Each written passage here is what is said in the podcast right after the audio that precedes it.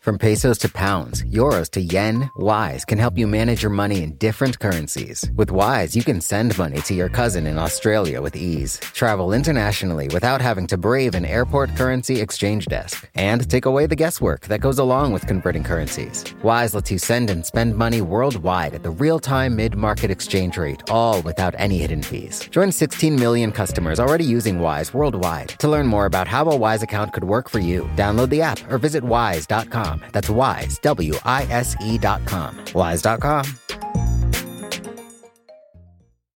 You know how to book flights and hotels.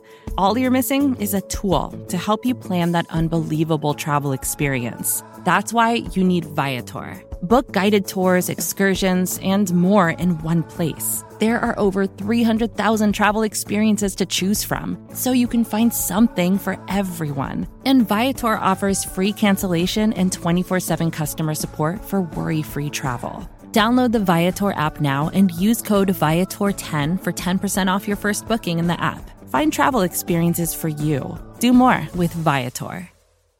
Are we going to shake our fists at Stewart, at Slack, and Netflix and these companies and say, hey, your product is too engaging? Netflix, your shows are so interesting. I want to watch them all the time. Ezra, stop making these podcasts so good that I want to listen to them instead of being with my family. This is ridiculous.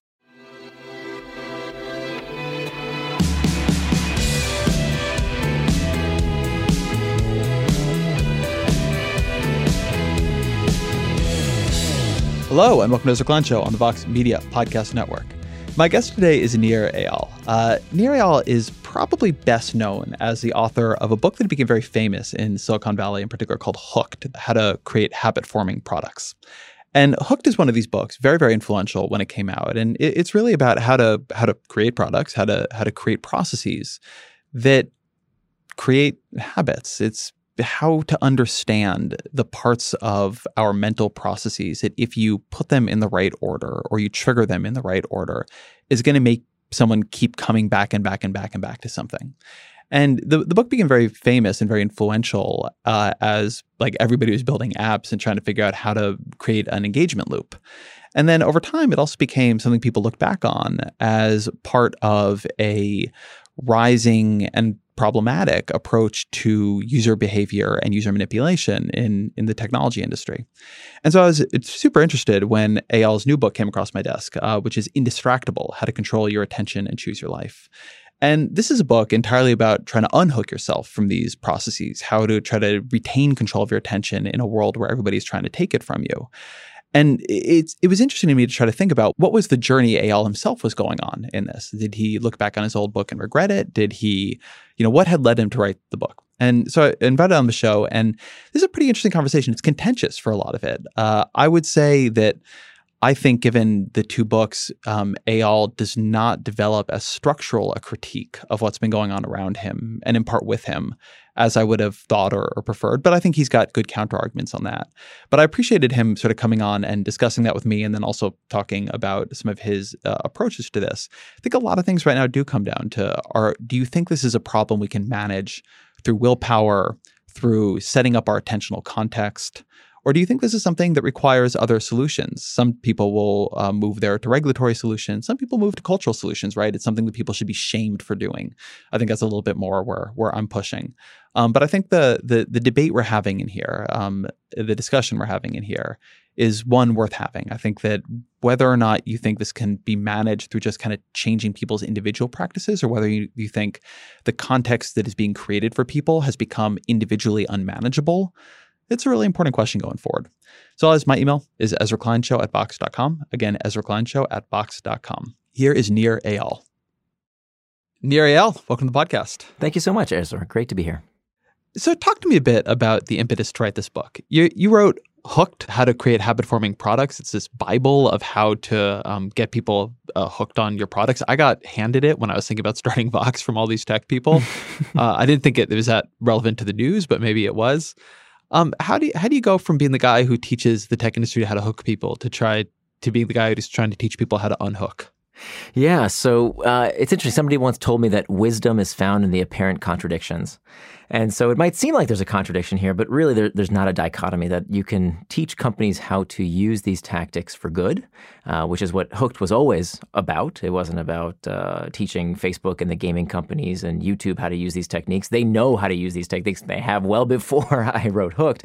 The idea with Hooked was to democratize these techniques so that all kinds of companies building all kinds of products could build the kind of products and services that people use because they want to, not because they have to. Uh, and that's what's happened in the five years since Hooked has been published. Uh, it's been this this book that all sorts of companies use to build healthy habits uh, from exercise habits, nutrition habits, education habits, enterprise software habits. So that's really how Hooked has been used. Now, the, the reason I say there isn't a di- dichotomy is because I think you can teach people how to build the kind of products that build healthy habits while also having the insider knowledge to help people understand how to avoid distraction at the hands of some of these products as well. And so that's what Indistractable is about. But that's all to say that at the end of the day, I write books for me and for problems that I am facing. And uh, I very much wrote Indistractable because I found that I was becoming distracted by some of these technologies. I, I remember one day I was with my daughter and we had this afternoon of daddy daughter time.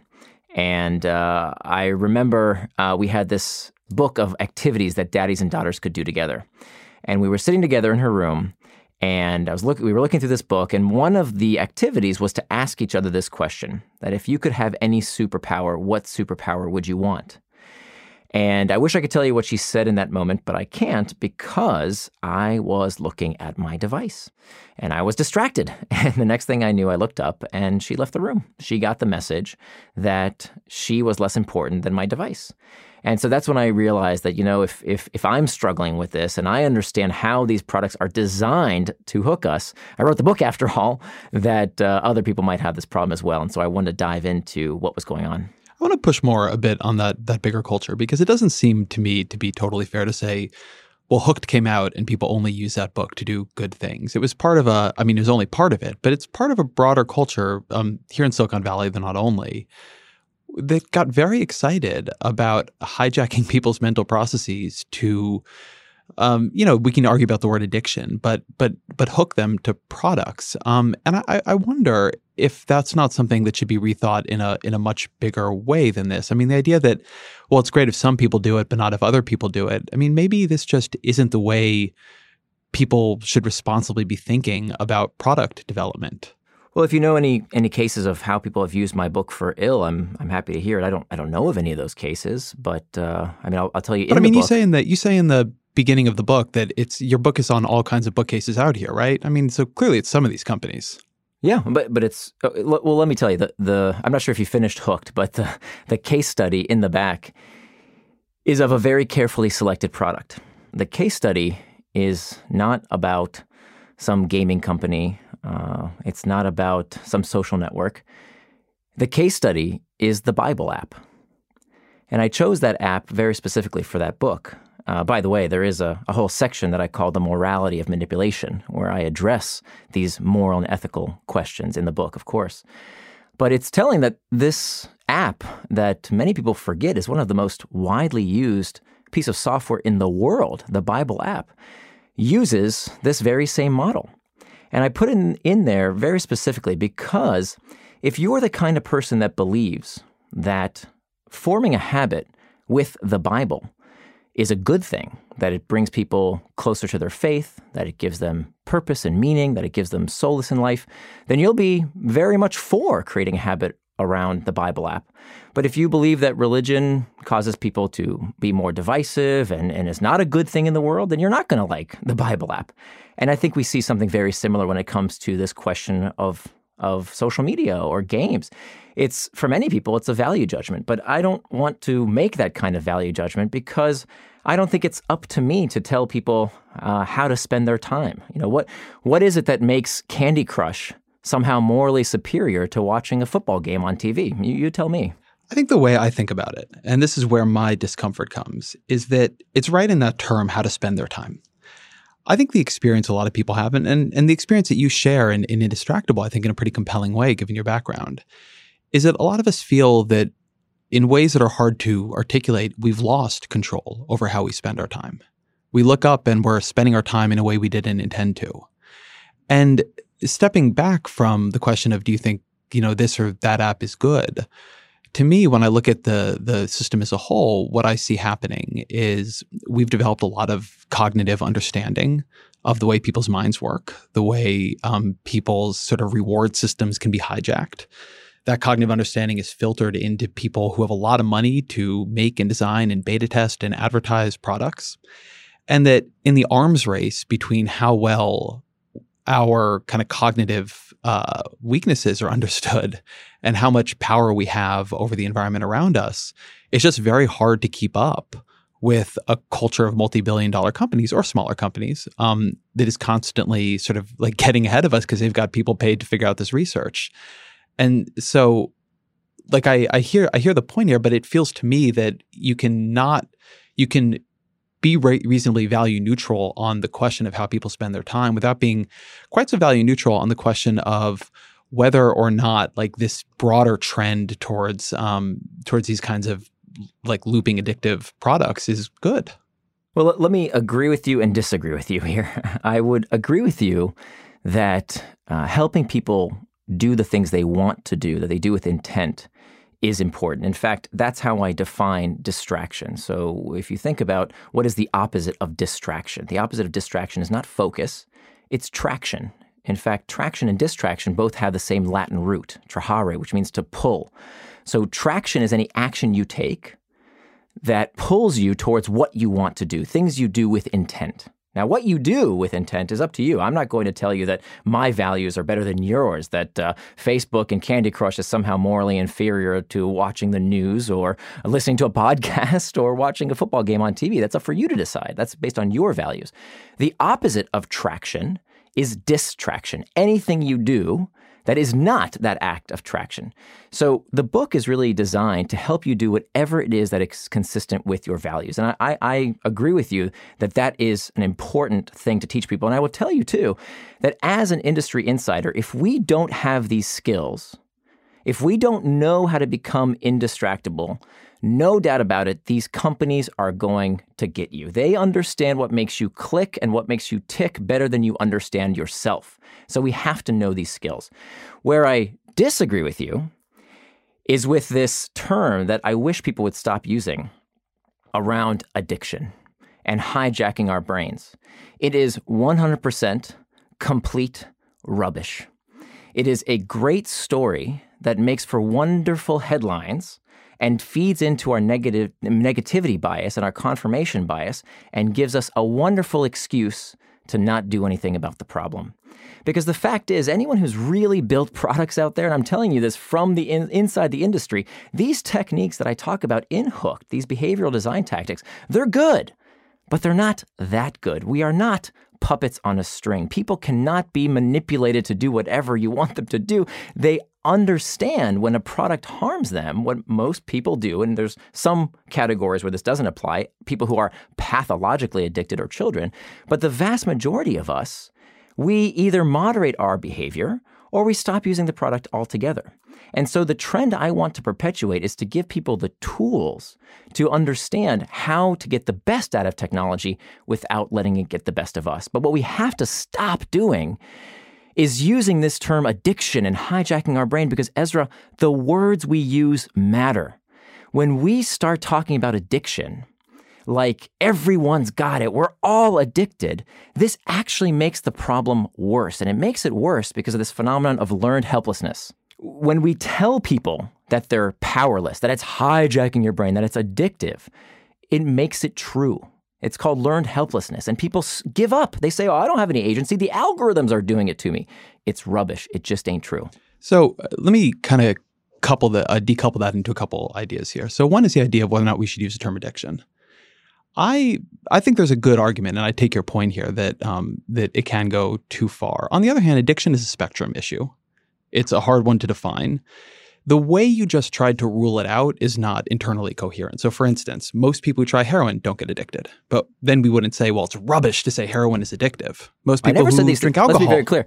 I never said these things aren't potentially addictive. Ezra, every analgesic is potentially addictive. But, but, so but so then so then we are in a so then we're in a question of when we can use the term addiction. Right. And so if we are, I mean, as I understand it, and I'm doing this a little bit from memory, but mm-hmm. the the general definition of addiction is something people keep doing despite it having negative consequences on their life. It's a, I mean, the American Psychological Association says it's, it's a complex, multi, um, multi-dimensional right. disorder. But it seems to me actually that addiction is a very helpful concept for a lot of things in our lives. I mean, you know, and it's not just um, tech products. It's things with work. It's things with uh, um, food. Actually I've seen um, many people say, "Well, saying these products are addictive is like it's like complaining that you know restaurants put all this salt and sugar and butter into their food." But of course, we know that we have a huge obesity crisis because the food industry has gotten really good at hijacking our reward systems, and it's very hard to say no. It's very hard for me to say no. Like I've somebody who's struggled with my weight all my life. And so I actually, the, the way I'd push back on you is this I think it's really important to recognize that we are all deeply susceptible to different forms of addiction, um, to greater or lesser degrees, of course. Like I'm totally non addictive to cigarettes, but other people are. Mm. And to recognize that we don't have as much power and self control as we like to think, that the, the myth that often seems to me to be really damaging is the myth that we are in full control of our actions, because that makes it really hard for us to realize when we're being um, effectively manipulated. Now, I recognize you don't want to go all the way over to that end, right. but it seems to me that more often we're all the way over at the other end, where we have so much trouble seeing what is happening around us because we're really caught in an incredibly powerful myth of our perfect rationality and responsibility. So, the answer to many difficult questions in life is all too often it depends. That when we try and answer these questions and we try and think of them as binaries, right? That's when we get into trouble. That this isn't a debate of good and evil. If you want good and evil, go watch Star Wars. That's not real life. We have to start with the difference between what is addiction and overuse. And for the vast majority of us, what we're talking about is overuse. Addiction is a pathology. It's defined as a persistent compulsive dependency on a behavior or substance that harms the user. It is something that is incredibly hard to stop despite our attempts. That is not the criteria that we're using to talk about I like something a lot. I I overuse it sometimes. One thing we share in common, I've also struggled with my weight. I used to be clinically obese at some point at one point in my life. I understand what you're talking about, but this is very different from an addiction. And what we do when we talk about these terms, my my wife got a box from DSW, this shoe seller, that said danger, highly addictive contents inside. When we use this term so loosely, it becomes meaningless. An addiction is a pathology. And what we need to understand is that addiction requires three things. Nobody ever steps on a heroin needle and becomes an addict. That's not the way it works. It's never been about the substance itself.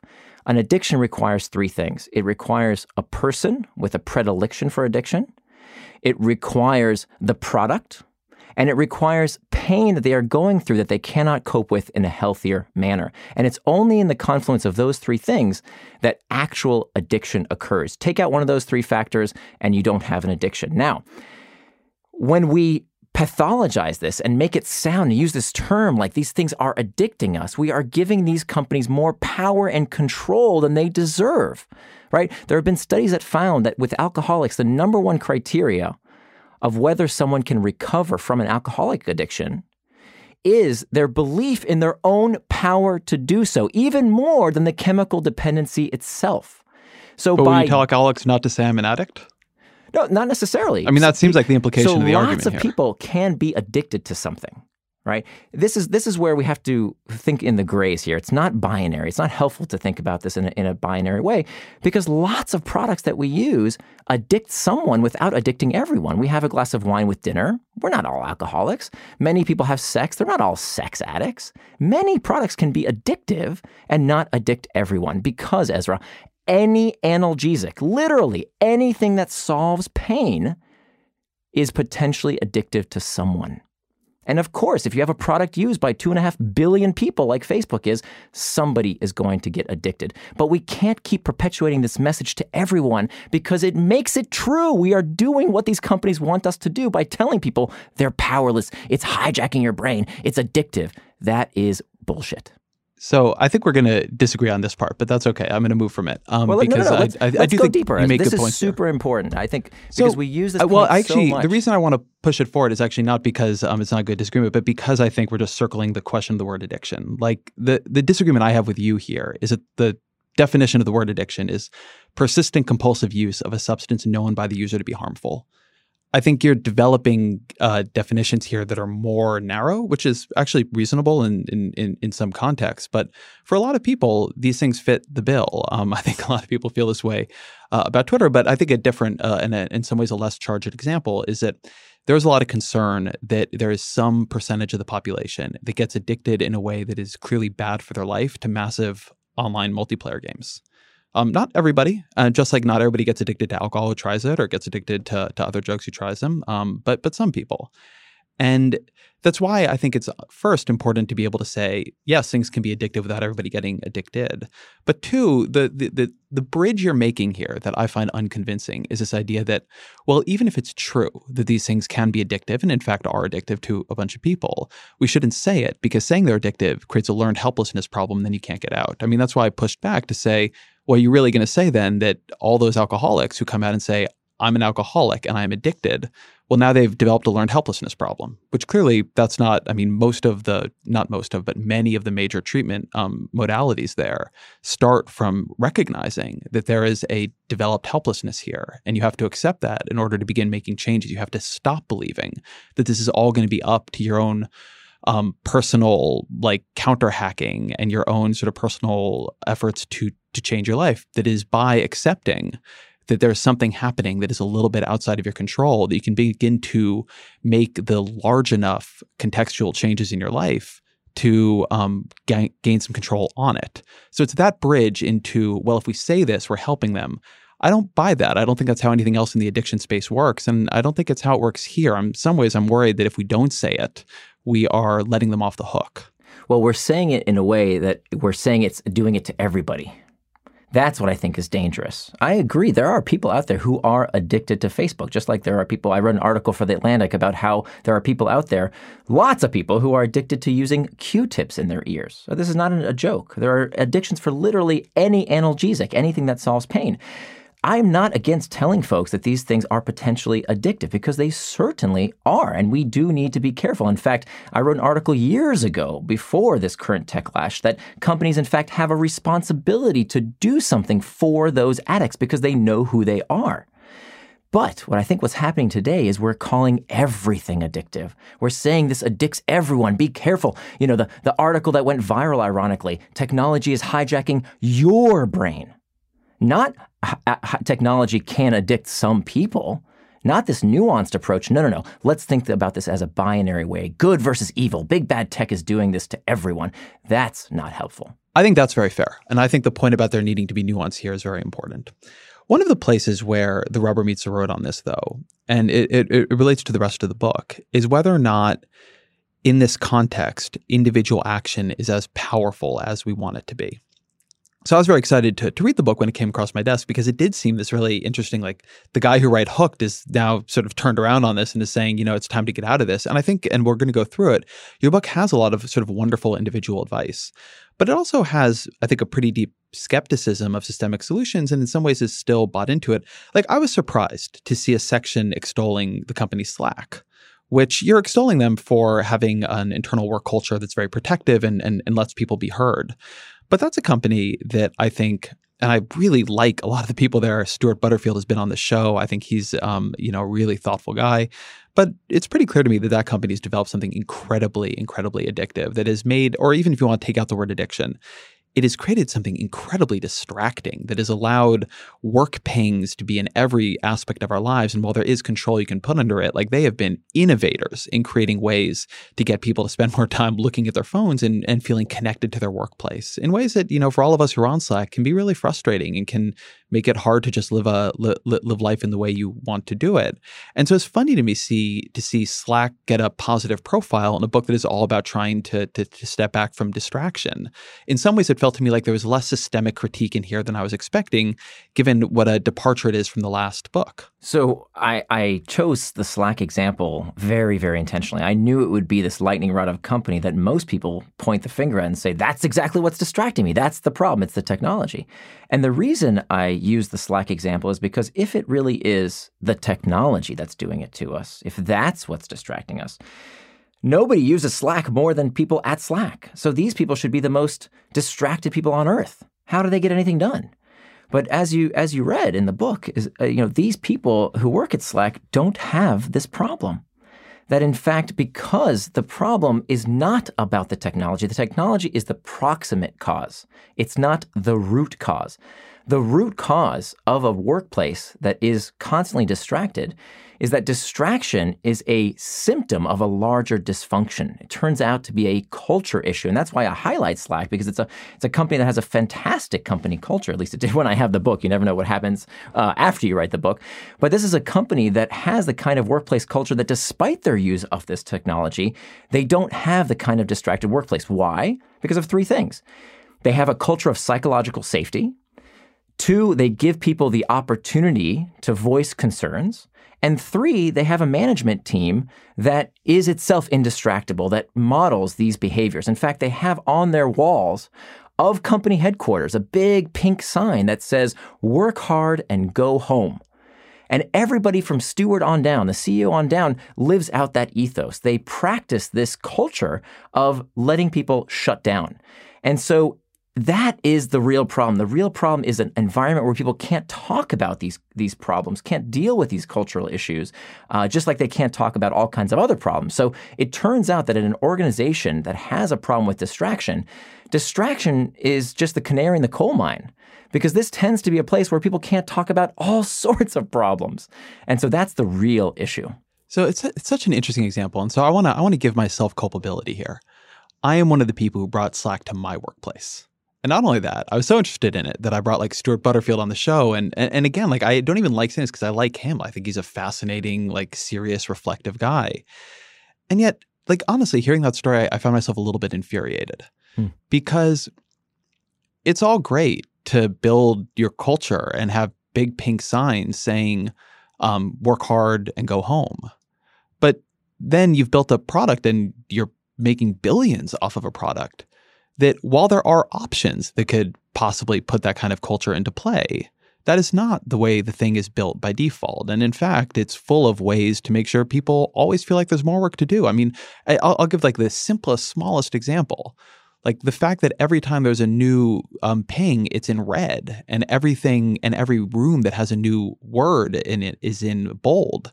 It's this constant thing where you're like, oh my God, there's so much undone you can make something that makes it easier, visually UX level easier to not feel like there's always work you're not caught up on. But they didn't do that. And so, you know, you were actually in an article in The Guardian that was about how there are a lot of folks in Silicon Valley who invented these products who've gotten very, very good at not using them, um, and who have gotten uh, good at sending their kids to private schools where there are no screens. And and it's all well and good for folks who are like profiting off of all this to have recognized like deep inside of it the harms, but then outside of that, like way outside of the circle of people who are not nearly as tech savvy and are not nearly as sort of schooled on it, I think that I think there's culpability there. That while a book like this, I think is very useful. You think it's it's the company's responsibility to make products that are less engaging?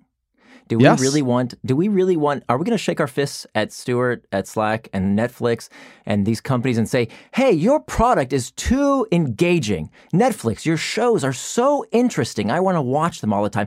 Ezra, stop making these podcasts so good that I want to listen to them instead of being with my family. This is ridiculous. Ezra, is it the price of progress? We want these companies to make products that we want to use. What is the alternative? Please make shitty products that I don't want to use? No, we want products to be engaging. A product doesn't need to be shitty to be not maximizing engagement at every moment. Let me give you an example of this. And and and we can we can argue it out from there. So you can think of like what my preferences are as a consumer in a couple ways. It can be like what I do right now or what I want to do. And I think oftentimes we have a tendency to slightly unthinkingly say, particularly around um, products that work in a very, very fast, tight feedback loop, like technological products, screen products, that whatever I'm going to do in that instant, when you have like flashed a red thing in my face, is what I really want to do. See, it's just a great product because it's super engaging. But then there's this question, which is leading people like you to write whole books about it, whole books about how you're ignoring your daughter because you're staring at your phone. Like that wasn't because the phone was so good. It's because on some level the phone is has a wrong view about how you want to live your life. So my point is not we should throw these people in jail. I don't hate Stewart Butterfield or anybody else in this conversation. Everybody's working within the context of the system they have. But I do think that all of us, and by the way, I feel this way in the media too, like we should not only put up the most engaging articles we can, and we don't. We have to do a lot of articles that are not the most engaging because like we want to be ultimately our audience wants to be informed, not just engaged. And so in some ways I think it's this it is this effort to make the idea of engagement synonymous with quality. A good product is an engaging product, even though oftentimes what we want in our lives is separate from what we will do if presented with the choice before us. It's why I keep snack food out of my home.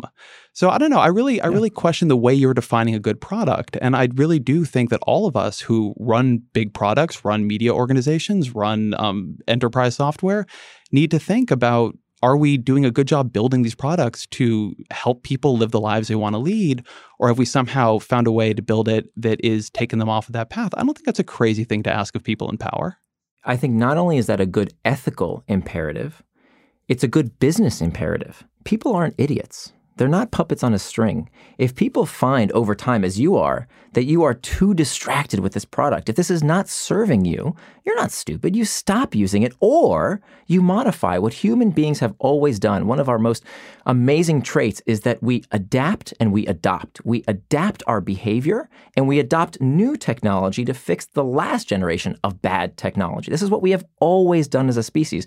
So instead of this moral panic, instead of putting blame on everyone else. I think instead of holding your breath, waiting for these companies to change, in which case you're going to suffocate, there are some simple things that we can do right now in order to prevent some of these harms. You know, Paul Virilio, the philosopher, said that when you invent the ship, you invent the shipwreck. And I am not a tech apologist. I want you to realize here there are lots of things the tech industry does that I don't like. I think we need to check out their monopoly status, their use of data, lots of things that they do that I am not in support of that we should analyze.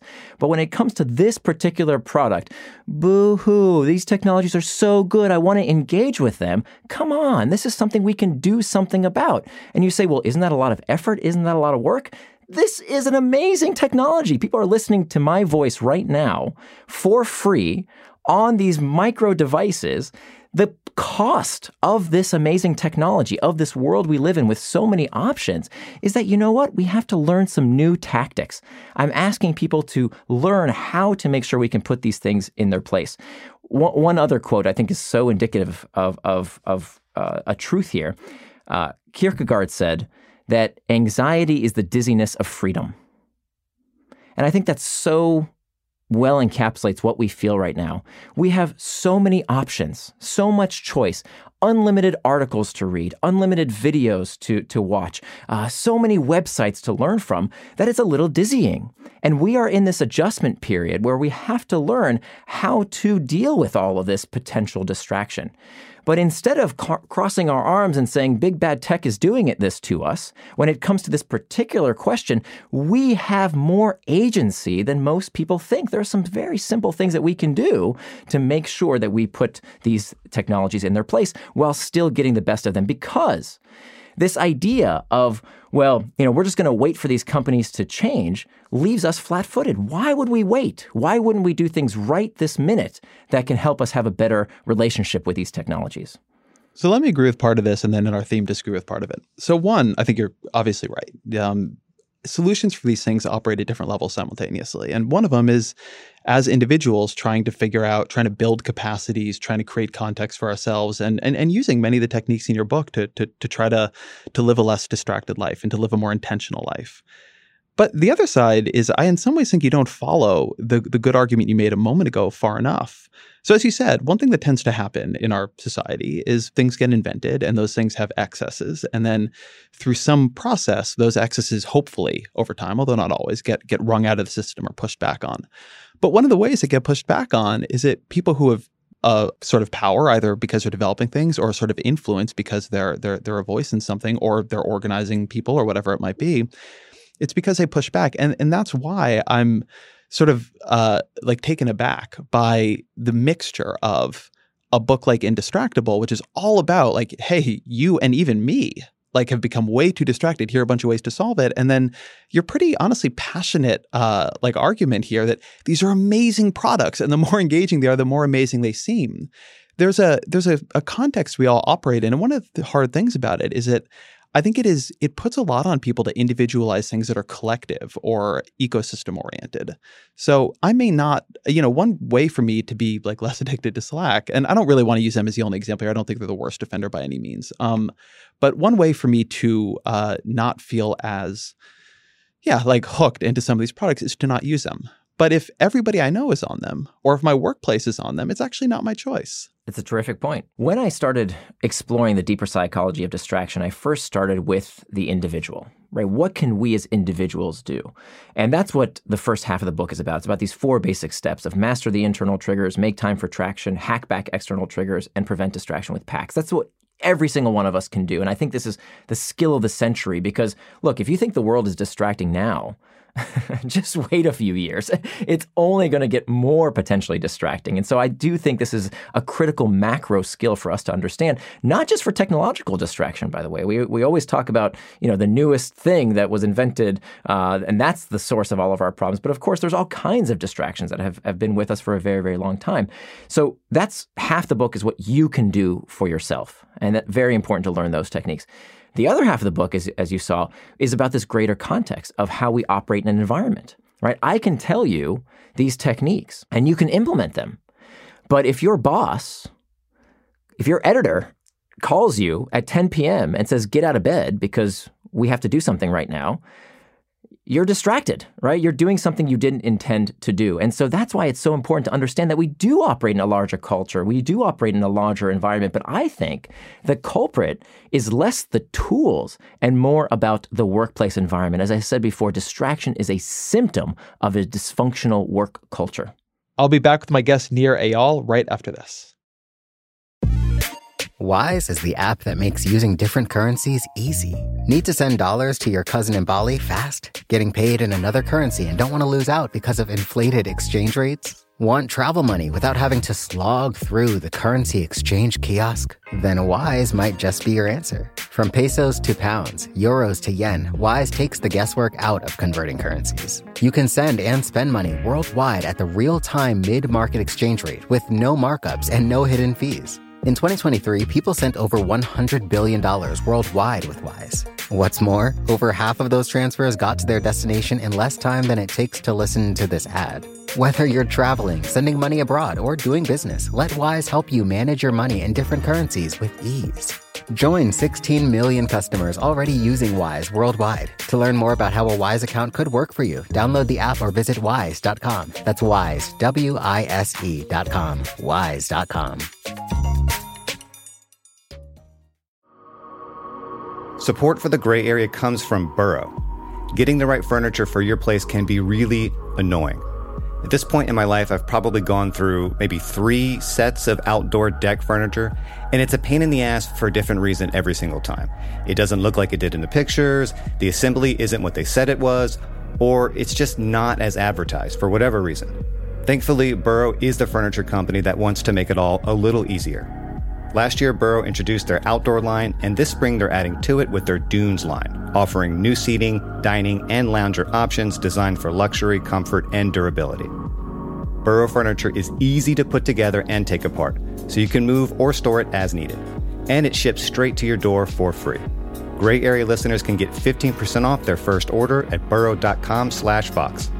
That's Burrow, B-U-R-R-O-W dot com slash Vox for 15% off burrow.com slash Vox. Well, let's talk a bit about this concept of distraction. Um, and let's start actually at the individual level. So, you have a part of the book where you talk about the four psychological roots of distraction. Do you want to run through those? Sure. Yeah. So, basically, the punchline here is that we as a species are not designed for satisfaction.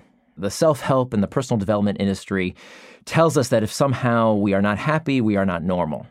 And nothing could be further from the truth that, in fact, uh, evolution has designed us to never be satisfied. The, if there was ever a, a, a branch of the Homo sapien who was satisfied with things, they were killed probably by the, our ancestors who were not satisfied. So there's this confluence of these four cognitive quirks uh, hedonic adaptation, negativity bias, uh, these various cognitive biases that we have that keep us perpetually perturbed, that keep us wanting more. Now, do you want to say what hedonic adaptation is for people not sure. familiar?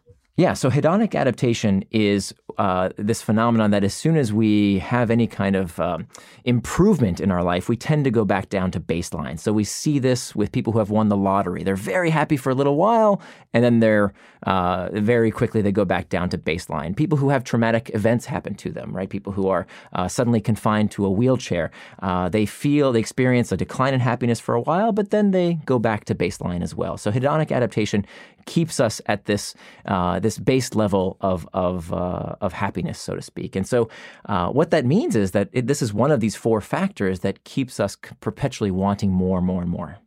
The other thing you write in this section, which I think is interesting, is in addition to the idea that we are wired to be distracted, it's a distraction is you sort of frame it as a symptom of another problem. That, that you write distraction is not about distraction itself, rather, it's about how we respond to it. And you, you spend a lot of time on the idea of root causes of distraction. And, and one right. way of thinking about that is that the root cause of distraction is evolutionary, but you also have a lot of more tangible here and now root causes of distraction. Um, do you want to talk through some of those as well? Sure, sure. Yeah. So th- this is particularly relevant, I think, when it comes to kids.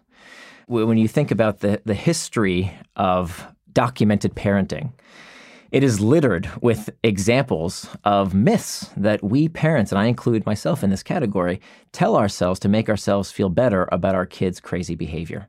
Uh, one of the most pervasive myths, and I know I'm going to get a, a lot of hate mail about this, is this myth of the sugar high doesn't exist. that there is no such thing as uh, you know this perception that kids act crazy at the birthday party because they just had a lot of sugar. In fact, studies find the only place where you do actually see some kind of effect with a sugar high is on the parents who believe their kids ate sugar even when they had a placebo.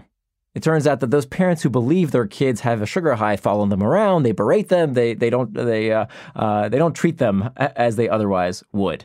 And so it turns out that throughout history we have had these moral panics around something, you know, manipulating our kids' brains. Uh, when I was growing up, it was video games. Super Mario Brothers was, was apparently uh, melting our minds. And before that, it was television. Before that, it was radio. And before that, it was a comic book, the pinball machine, all of these things. There have been a moral panic around that it somehow these things uh, are, are turning our kids' minds into mush and explain their bad behavior. And this is the real reason why this is so important to me. Because when we only look at the proximate cause, television, rock and roll, comic books, we never get to the real issues. And the real issue is today that our kids are in crisis and they are using technology and overusing technology, I should say, as an escape.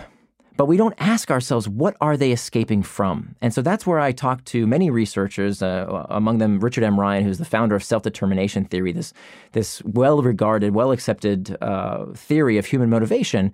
And he believes that uh, what's going on is uh, has to do with what's called the needs displacement hypothesis. That when kids aren't getting what they need in the real world, they go online to fulfill these psychological nutrients, these things that they're not getting offline. And so when we just blame the surface, this is harmful because we don't look for the deeper reason why we're doing what we're doing, why are kids behaving the way they are. I think this is an important point, not just for kids, but for adults. And, you know, something that I have, I've, as you can hear in this conversation, um, I've moved sort of far onto the side of, of feeling that we are being manipulated, that there is a big problem here. And and so obviously like I try and do a lot in my own life to try to turn myself off from these things. I've left Instagram, I left Facebook, I don't tweet much. I mean, I've like built a built a pretty tried to build as much of a distraction free life as I can.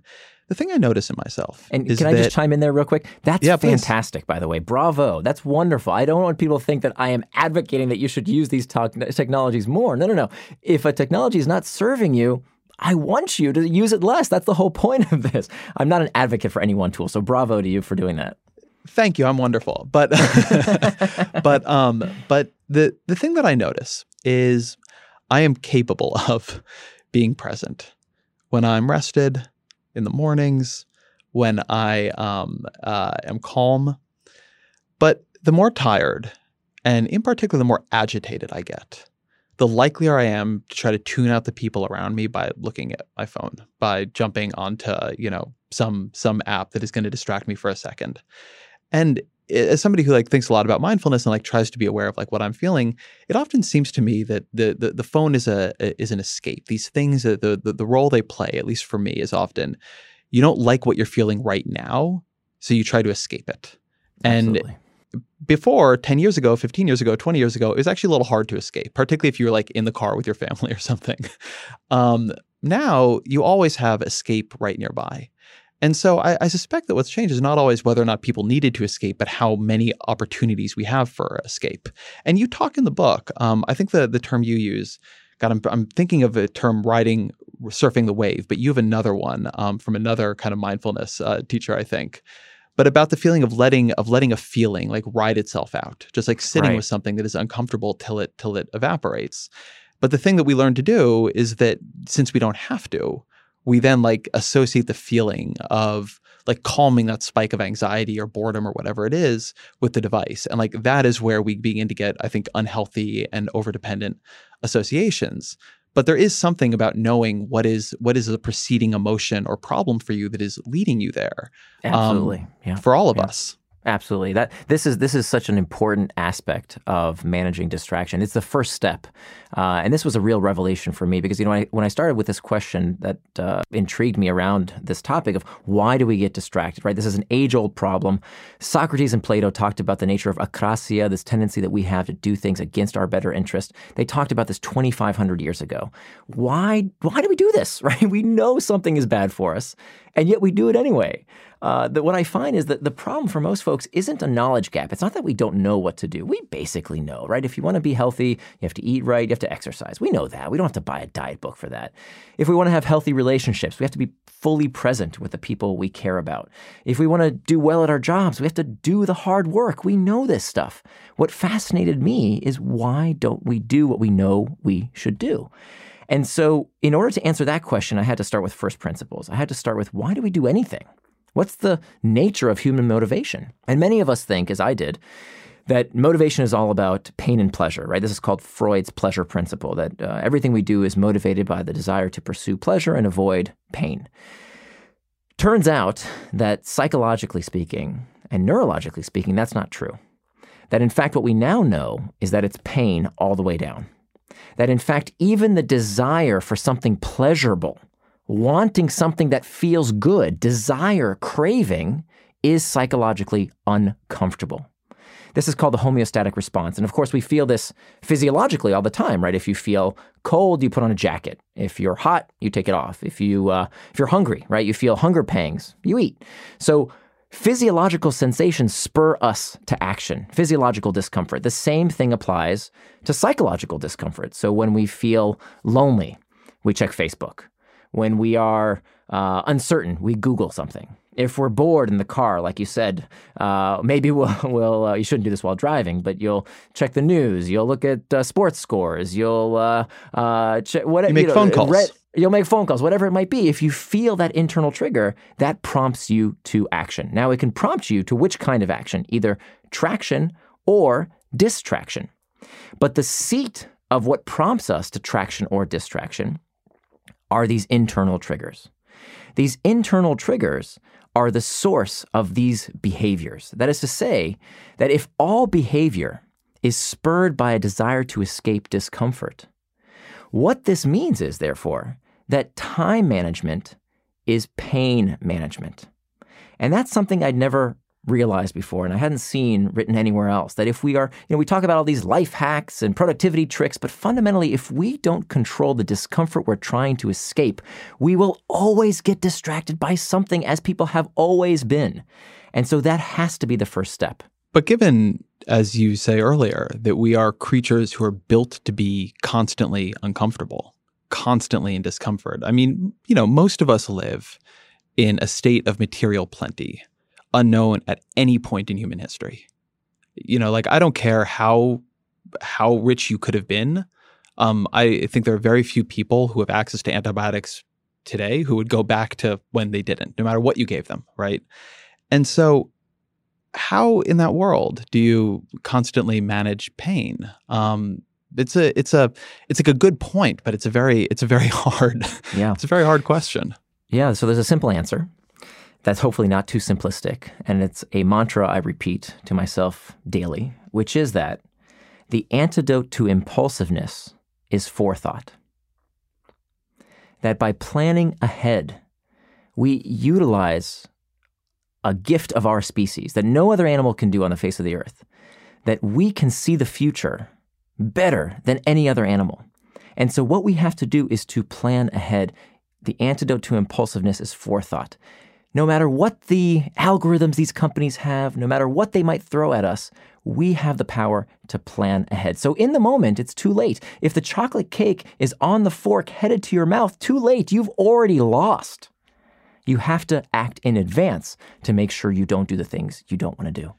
One of the things that that gets to is because I agree with this. Um, I always used to love the book, um, still love the book by Dan Ariely, Predictably Irrational, uh, which is sort of one of the foundational popular books in behavioral economics. And, and the whole idea is that if you understand when you are going to be irrational, you can predict it. And if you can predict it, you can plan ahead for it um, and, and recognizing that that is the way in which, which we can be rational. We are not always rational, but we are sometimes rational, and we can use those moments of sometimes rationality to put in place good structures for ourselves. But one of the reasons I, I push you on this question of having a societal level critique, not just an individual level set of uh, of ideas, is that if the antidote to impulsiveness is forethought, I think the the next sentence there, like the thing that forethought allows you to do is build structures, is to create alternatives, is to create a, a, a life um, if you have the freedom and the resources to do so, where you where you have more space something that I think we see happening is an unexpected version of the digital divide. So, you know, you go back 10 years and the panic was you're going to have all these rich kids with all their screens and their, you know, iPads and all, all the rest of it. And poor kids are not going to have access to, to broadband internet and they're not going to have access to tablets and they're going to fall behind in the digital divide. And now it's turning out to be the opposite, where yeah, you have yeah. um, poor kids whose parents can't be around as much because they work double shifts at, at, at, their job, or they only have a single parent. Um, they don't have as much access to the outside in the place they live, and they're just spending much more time on screens. Where increasingly kids of means are in these um, households reading Nir Eyal's book, and you know only being allowed to play with wooden blocks. And so I, I worry a bit about the development of like distract distraction inequality. Yeah. This world in which we like one of as you say, it's going to be a superpower. It is a superpower to be able to develop and push yourself towards focus. And that is something that has a lot to do with the context in which you live and the freedom that you have. And not everybody has it. And if that's true, like that's going to be a real driver of of social outcomes in the future in a, in a way that I think should concern us. I couldn't agree more. In fact, I, I, I, agree that the world is bifurcating into two types of people uh, people who allow their attention and their lives to be manipulated and controlled by others, one of those others is certainly the technology we use, and technology will continue to be, be more pervasive and more persuasive. That's not a trend that is going to reverse. But also other people in our lives, right? Our bosses telling us what to do, our significant others, our kids. Uh, and so there will be two types of people people who let their attention and their lives be controlled by others and manipulated by others, and people who stand up and say, No, I am indistractable, that I do what I say I'm going to do. I live with intent. And so the solution, you know, you, you can kind of bifurcate into two different solutions. Uh, we can either take the prohibition approach and say, well, I know how to use this stuff, but you don't. So, you know, let's legislate it uh, so that you can't use it anymore. Or we can say, how do we increase literacy of how to get the best out of technology without letting it get the best of us? And I think that if we are going to continue on this historical trend, one of the most clear certainties of human existence is that technological innovation improves living standards over time. Uh, we want this to continue. And so, what we need to do is, I agree with your your uh, skepticism. I, I, believe we should look at these technologies, and as we look at any uh, potential distraction, and ask ourselves, is this something that is serving me, or am I serving it? But we don't want that skepticism to turn into cynicism.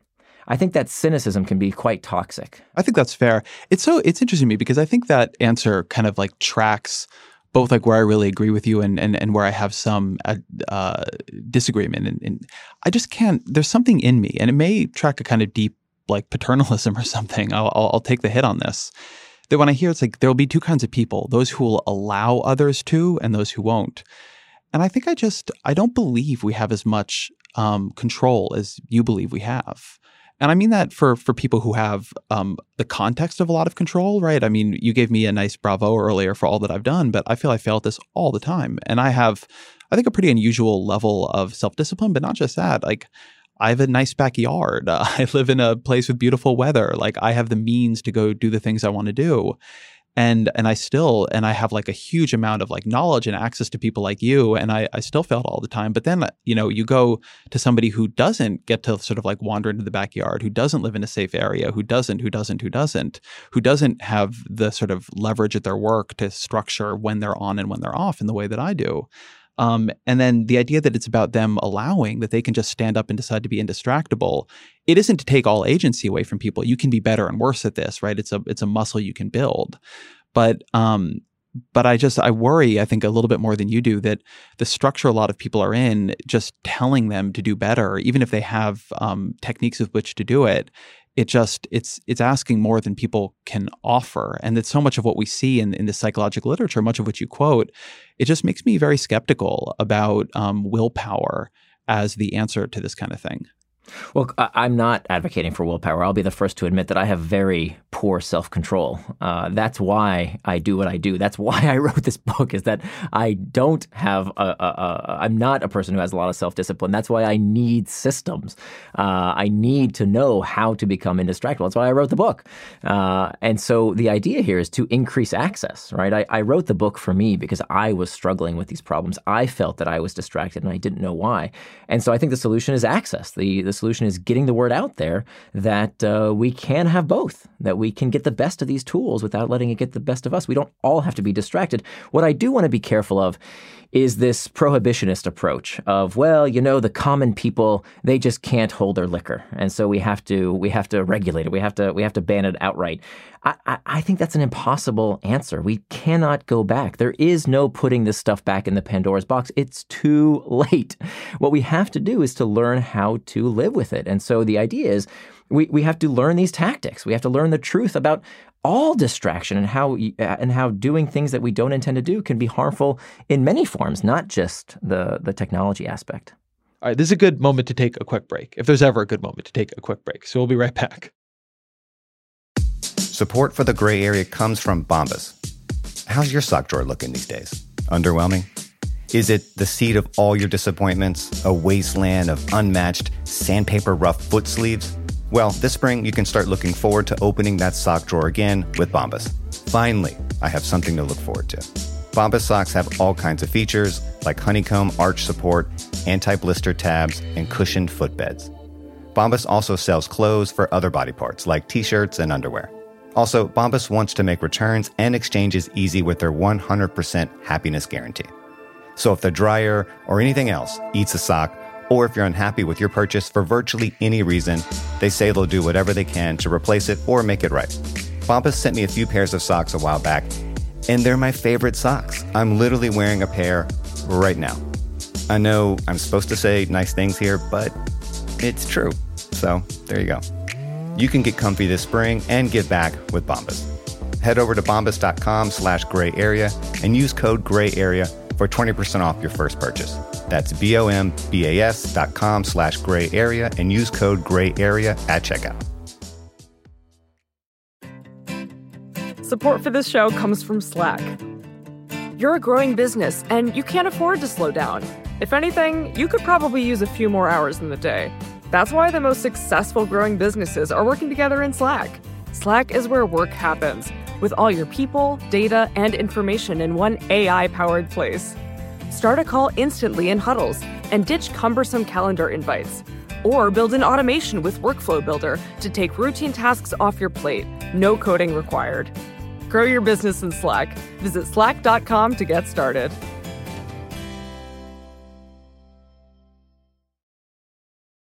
You have a lot of recommendations in the book, and we're not going to be able to cover them all. But what are what are three or four of the things that you learned to do or did because of writing this book that have had the biggest impact for you? Yeah, so so I, I, will say, let me. The, the, nice part about making up a word, as I did uh, with a title "indistractable," is that you get to define it any way you want. And so, indistractable does not mean you never get distracted. It means that you strive to do what you say you're going to do. Is that you live with personal integrity. You're as honest to yourself as you are with others. You strive for that.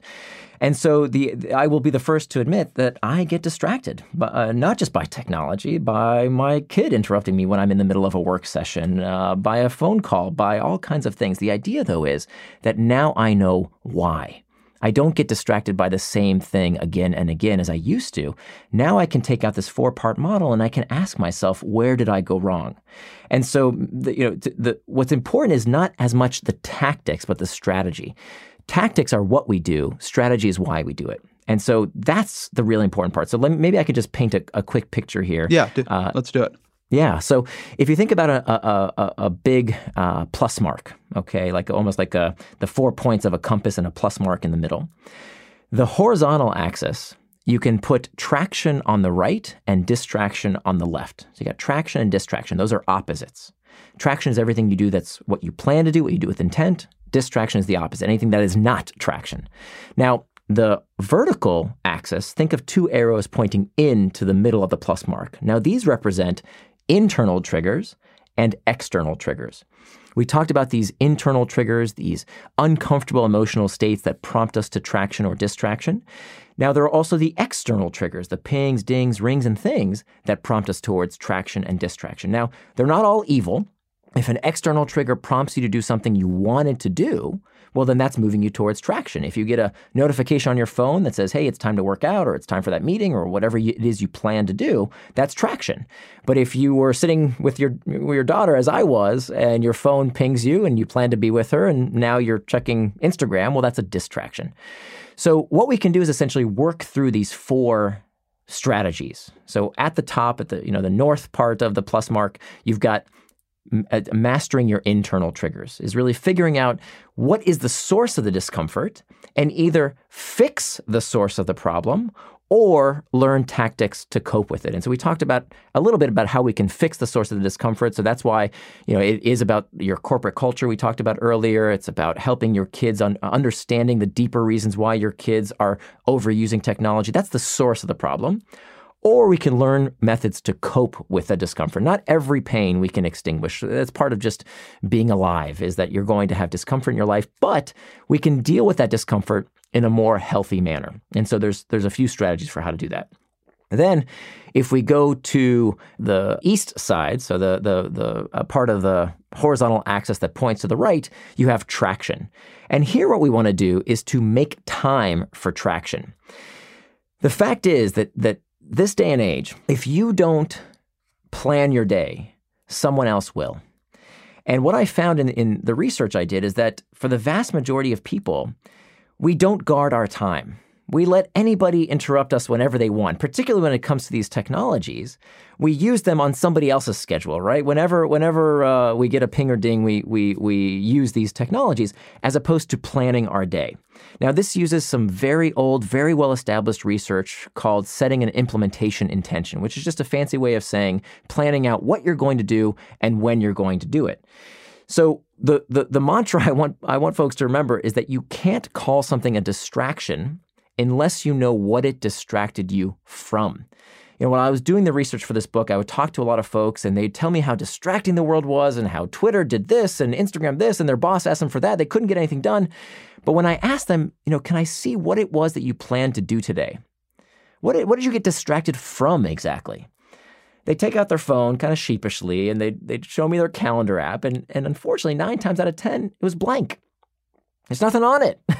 so we have to start planning our day. We have to decide what it is we want to do with our time in order to know the difference between traction and distraction. So there's a lot more there around synchronizing our schedules, a lot more there, but that's the big, uh, the high level theory. So it, I I actually like where you you ended that because that's something that I have struggled with. So mm. I've read and I'm, I'm a uh, consumer of lots of productivity literature. uh, particularly was when I when I um, was in EIC and was worried about my schedule all the time, and still am worried about my schedule all the time, to be honest. And as you say, a very common answer there is well plan everything out. And so I really would, you know, I'd like have these like bricks of writing time and this and that and you know every every part of my day would be would be planned and one of the things I noticed in that is that one thing that doing that does is it really orients you towards discrete tasks as opposed to space um, space where you might think or read a book or now of course you can try to put on your calendar like thinking time or book reading time or whatever but i do find that when you're dealing with a task list of any kind be it a calendar or a to-do list or anything it's it's just pushed towards little discrete tasks and a lot of i think important creative work associations etc they come out of things that are a lot less tangible than that and so one of the things that I, I found myself getting into, and, and I wouldn't be surprised if I, and I've heard other people say it's happened to them too, is you end up ping ponging between these these two conditions. One is you're a little bit over scheduled. You're you're trying to be too tight on your schedule in order to wall it off from distraction. Then the other is that you're distracted. Time that might have been a little quiet before, or you would have read a book or do something like that. You end up scrolling around on your phone.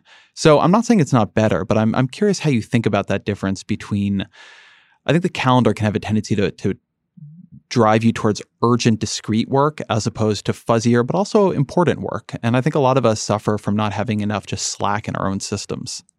Absolutely. And I think, you know, the, the principle we want to follow here is to turn our values into time.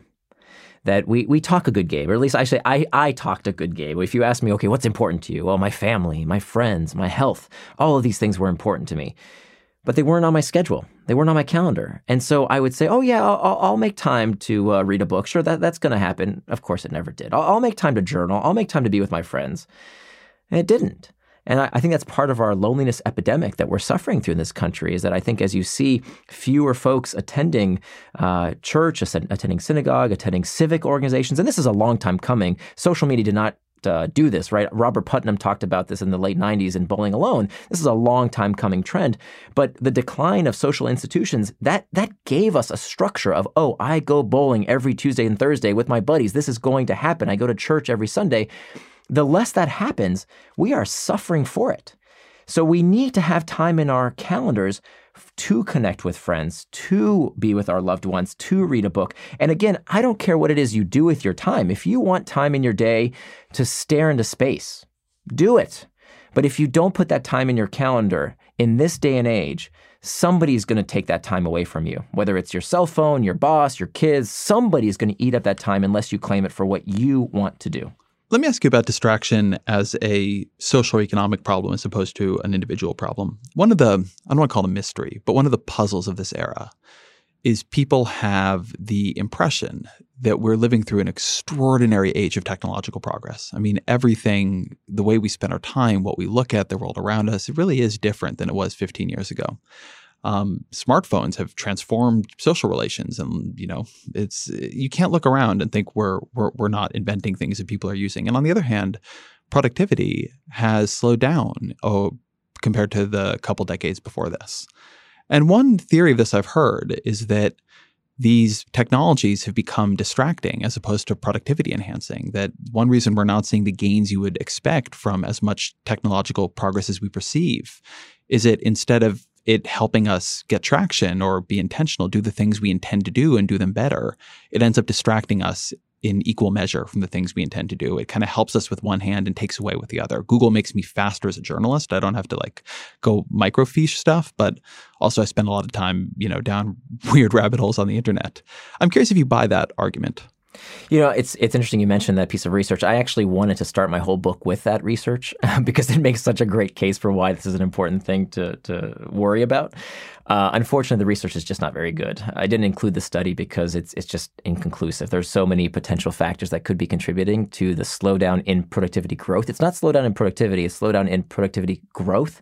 Uh, probably the most likely theory is that all the low hanging fruit is is already been eaten. Uh, that's probably what happened. We just had a, a, period of very high growth, and so now it's uh, there's less opportunities uh, for that. It's like the Robert Gordon theory. Yeah, so uh, I, I, did include it because it was just I, I couldn't make heads of tails. No, I was, I was saying the second one. It. Yeah, I, I, agree. I don't think this this distraction is a productivity problem. It's like a proven. It's a theory. But Robert Gordon is sort of the one who says we used to have better inventions than we do now. His book right, is for people right. who haven't read it. I think really great. So so I, I think that being said, we don't have to look at a societal level to see that there's a problem. when, when I was interviewing folks for this book, and I would ask knowledge workers, you know, is focus even important to you? Do you need time to think in your day? Uh, and everybody told me, absolutely. I cannot solve difficult problems without time to think. And yet, when I asked folks, well, where's that time in your calendar? There's no time. Their entire day is spent reacting, and there's no time for reflecting. And that's a big problem. we need time to think in our day. I mean, you you need I mean, for me it's writing. Writing is how I think through problems, not just, you know, what I publish, of course, but you know, I write just to think through what's going on in my head and it's incredibly productive time. For other people it might be uh, just having time to to meditate, time to reflect, time to pray.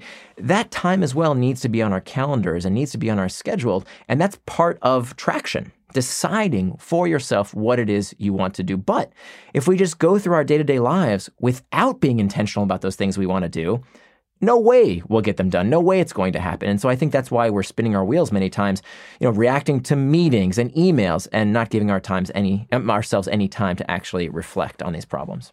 How is scheduling um, so much of your social and kind of relational time uh, changed it if it has. So you, you, talk in the book about scheduling dates, which I think people are familiar with, but also scheduling time with your daughter, um, and and of course scheduling time with your friends. And I'm curious how I think people sometimes have an instinct that if they're to things like that should be organic, they should be atmospheric. You shouldn't have to schedule it. If you schedule it, you're taking some of the like the magic and love out of it. If it's just an appointment, well then isn't it like all your other appointments? Do you do you feel that it changes the nature of them at all, or, or how has that affected it?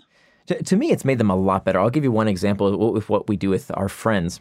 Uh, at least we used to. Unfortunately, we, uh, we we had to stop this practice because we moved to New York, so our, our friend network didn't come with us. But we had this practice of a kibbutz, and uh, kibbutz we just used the word. Uh, it's in Hebrew it means gathering, and we scheduled every two weeks in perpetuity, forever and ever, these these uh, two weeks uh, these meetings where we would get together with four couples same time, same place. Everybody brings their their same uh, their food for themselves, so there was no planning involved. You would know that you would show up with your you know, food for your family. Kids could come too, and we would go around with these these other couples, and everyone would be assigned a topic. Right, so it was almost like a, a TED Talk, therapy session, discussion type type thing, where we would plan in that kibbutz time so that we could bond so that we could get closer to each other. And in fact, you know, of course we put away our devices. That was the easy, obvious distractions that we wanted to avoid, but we also avoided the distraction of our kids. So I remember one time, uh, one of uh, one of my friends in this group was was starting to kind of tell us about what was going on at work, and the, he was becoming he was uh, being becoming very vulnerable and telling us about his struggles. And then a kid comes up and says, oh, "I need a juice box," and interrupts the conversation. That was a distraction. So we actually made a rule that look, unless someone is bleeding, don't interrupt the conversation because we thought it was very important to model out for our kids what an adult conversation, an adult friendship looks like. We wanted to show them that we were prioritizing these people that we care about in our lives. And that happened on a regular basis. It was there was no planning involved. It was always going to happen same time, same place. And so I do that in many aspects of my life now because if you don't, you default to the low quality stuff. I, I had a conversation with uh, a friend of mine the other day about how nobody really enjoys clubbing all that much. I, I, now I'm I'm older. I'm in my 40s, but I remember, you know, the only people who enjoy the only way to enjoy a nightclub, really, at least for me, was to be drunk. right? That's the only way I could enjoy it because it's miserable. It's it's uh, smelly and it's dark and it's too loud. You can't actually have a conversation. And if we don't plan ahead, that's kind of what we default to. These options where all we can do to feel somewhat comfortable is to drink and do the and, and which is itself, you know, a classic distraction to get out of our heads so that we can better enjoy the, the the situation. Not there's again, not there's anything wrong with it. I enjoy getting tipsy once in a while at a cocktail party too. But if that's the only way we can stand a social situation, we may want to explore that further. That's, I, I, was like, huh, like how do I enjoy nightclubs? Um, although I, I, probably would need to do more more personal searching about that question. Um, it's kind of true, isn't it? Though I mean, I don't know. I, it, maybe maybe I'm uh, unique. No, here. well, to be honest, the thing that made me think is like Yeah, but I really like getting drunk and going to a club. yeah, yeah. Um, and which I, is which is great. Which is there's nothing wrong with doing that. Of course, there's no moral judgment there. because it's a it's But a weird thing. Letting go is, I think, a nice thing, and it's hard to do in normal life. Like I don't, I it's completely true that nightclubs are a place like I do not like to be sober, but I also do like to go see shows and dance. So we'll see. Totally. To- And and this is why it's so important because look, do some people go overboard? Do some are some do some people have a problem with this? Of course, they harm themselves uh, to a degree where this is too much, and so that's why it's important to ask ourselves to do these things with intent. If you enjoy going out and getting tipsy, that's great, that's wonderful. But if it's controlling you, if you can't, if you have no other outlet, then that comes at a cost. And so when it comes to our social lives, for example, this is an area where we might want to ask ourselves, you know, if, is that all we do to bond with people? Are there other uh, you know areas in our life where we can get that need met? You know, we to connect with people. That's not something we can just do at a nightclub. To to understand others and be understood, we need that time with others, with our community, with our relationships. Let me ask you about one more thing, which is so there's the idea of distraction as a context, right? Are you in a are you in a distracting context? Can you set up a better context for yourself? And there's all the idea of attention as a muscle. Um, you've sort of put traction as the opposite of distraction, which I think makes sense. But there's also this idea of attention as the opposite of distraction. Um, and some of the practices you talk about, and certainly some practices other people talk about, frame things in terms of is what you're doing building your attentional capacity, your ability to focus on something. People bring up things like mindfulness, but on the other hand, they'll bring up things like not checking your phone when you have less than a couple seconds. You have a nice practice in the book about if you want to check something, telling yourself, okay, in 10 minutes I can. And then it's like, do you still want to in 10 minutes? And the idea that you're not then kind of teaching yourself to have that instant moment of gratification. I'm I'm curious both whether or not you feel that your attentional capacity is increased by implementing a lot of this stuff. And I guess um, around that, do you think of that as a as a reasonable model that people should be be implementing? Like, does this increase my attention or decrease it? So you're definitely training yourself to satiate discomfort based on what you do with that discomfort. So the more you respond to boredom by looking at your phone, you are habituating yourself. It doesn't mean, you know, we, people say, oh, it's changing your brain. Well, everything changes the brain. Learning the piano changes the brain. There's nothing special about that particular uh, habitual response. However, we do want to consider if that habit is serving you or if it's serving the tech companies. So it's not that you can't change that habitual response, but certainly, you know, any uh, stimulus response uh, sequence that provides relief to that emotional discomfort can become a habit over time. I mean, that's that's what all products do. All products connect themselves to a discomfort in the user's mind and relief from using that product. I think that's a good place to to bring it to a close. So let me ask you the question we always use to to end the podcast, which is, what are three books that have influenced you that you would recommend to the audience? Sure. So I'll give you uh, fiction, nonfiction, and a piece of research. Uh, the the nonfiction book that I, I, highly recommend is Lost Connections by Johann Hari. Uh, it's previous it's guest on the show, actually. Oh, he's been on the show. Okay, terrific. Yeah, I, people I, should check out that episode. Wonderful, wonderful author. I, I, love, you know, he talks about how the the opposite of uh, addiction is not sobriety; it's connection, and I think that's that's uh, really, really insightful. So I, I love that book. It, it, it's a very well informed view of addiction that has nothing has it tries to leave behind this this mythology that addiction is caused by these products and not uh, without considering the other aspects of what really causes addiction, the pain, the person as well. Uh, in terms of uh, a piece of, of research that I think has highly influenced me and, and my writing is uh, the work of uh, Deci and Ryan on self-determination theory. It's not a book, but it's a highly influential piece of research. Uh, a great book on the topic is Drive by Daniel Pink. This is kind of the backbone of what I use to to really explain what's happening with our kids, what really explains the, the, the overuse of technology among kids uh, it, with this needs displacement hypothesis that they are looking for these psychological nutrients that, of course, the tech companies are very happy to provide, but it's because they're not getting those psychological nutrients met in the real world.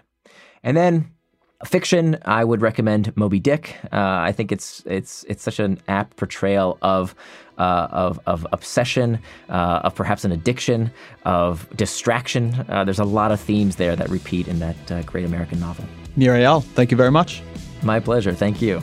Thank you to Nir for being here. Thank you to Cynthia Gill for engineering, to Jeffrey Geld for producing, to Roger Karma for researching. The Ezra Klein Show is a Vox Media podcast production.